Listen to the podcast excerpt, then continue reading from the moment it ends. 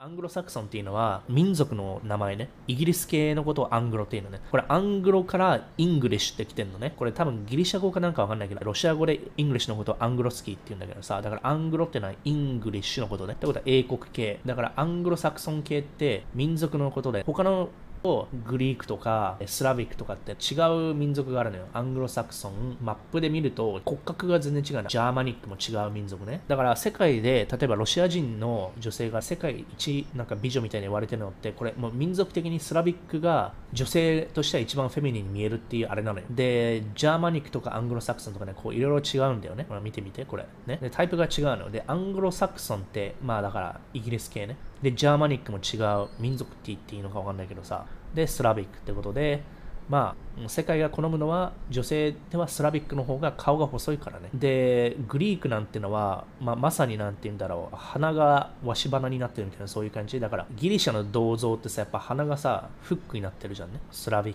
ク。だこうやって分けられるのよ。違うあれで。うん、でだからそういう風になんか統計的にっていうのかな。顔のタイプが違ってるっていうのは分けられるんだよね。で、それ多分日本人が外国で行ってなかったら多分分かんないと思うのよ、差がね。でも私はまあヨーロッパとか、まあ、北米住んでたから結構違いが分かるのよ。見ただけで。アングロサクソンって顔がね、デカめなんだよね。スラビックと比べたら。まあそういう感じで、ちょっと科学できるの。美っていうのを科学できるわけよね。なぜ私はこの人を好きなんだろうって。で、それを分母っていうの？分母をパターン化できたら、あ、なるほどな、私はスラビック系が好きなのかとかっていうふうに分かってくるのよ、大体。これなんてまさにそうやな。あの、銅像で出てくるこれって、どっちかっていうとグリークが多いんだよね。で、グリークだと、そう、こういう感じね。骨格がすごい出てるわけよね。こういう系。グリークって、だから、ちょっとアバターみたいな、あ、ローマングリークで出るね。そうそうそうそう、こういう感じね。もう、こういう感じ。ローマン、グリーク。ローマだからイタリア系とか、そうそうそう。で、特徴があるんだよ、こういう感じ。